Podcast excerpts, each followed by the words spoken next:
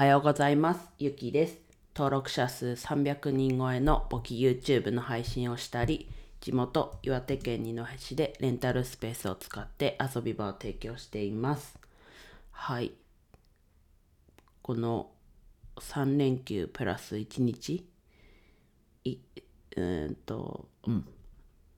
まあ、まるまる、ん？と、土日月、まるまる3日間、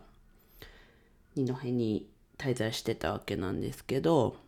まあそこでこう得られたことというかがあったんで、ちょっと今日はそれを話そうと思います。で、まあ3連休二戸に行って、まあレンタルスペースに泊まって、あといつものように朝温泉行ったり、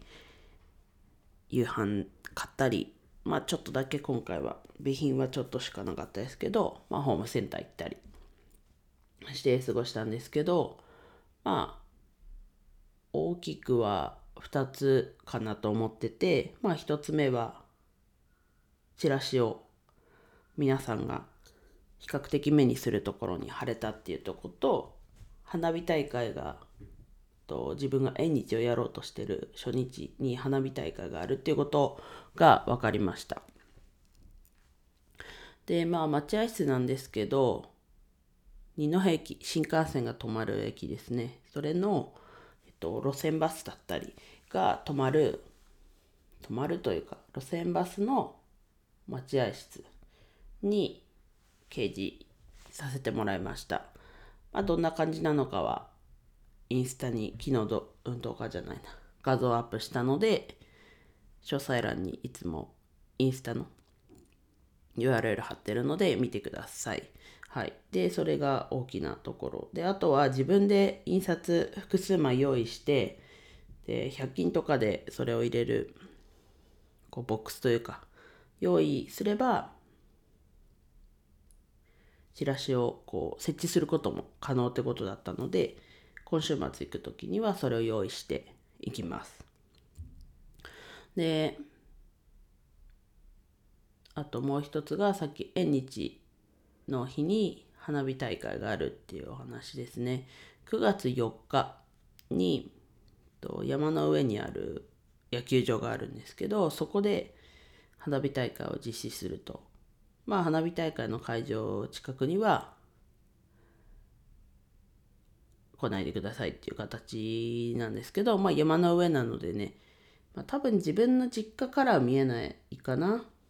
見えんのかなまあだとでも自分のレンタルスペースからは多分見えるとこなのでうん。そこと絡めて縁日やりますっていうことを宣伝毎日していきます。はい。でこう二戸市内のお店まあ自分が行ったお店、まあ少しですけど、まあちょっとご飯もね、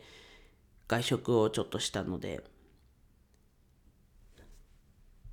まあちょこちょこ寄りましたけど、こ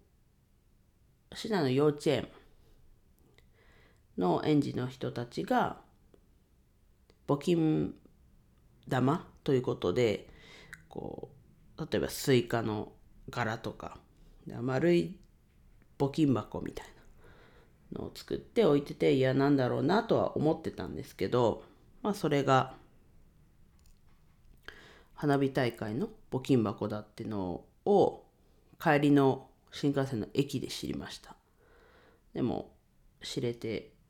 ねこうやって絡められるっていうのが分かったのでまあこう絡んで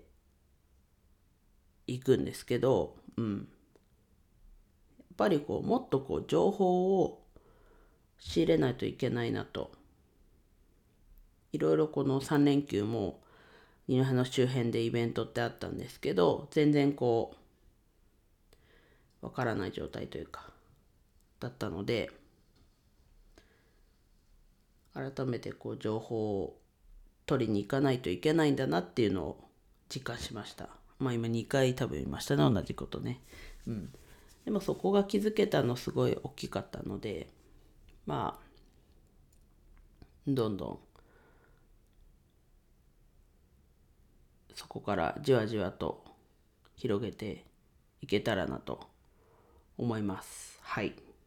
やれることやってまた週末二戸に行くのでそれまでにやれることをしっかりやって週末を迎えます。はい。まあ自分結論はまあ花火大会を絡めて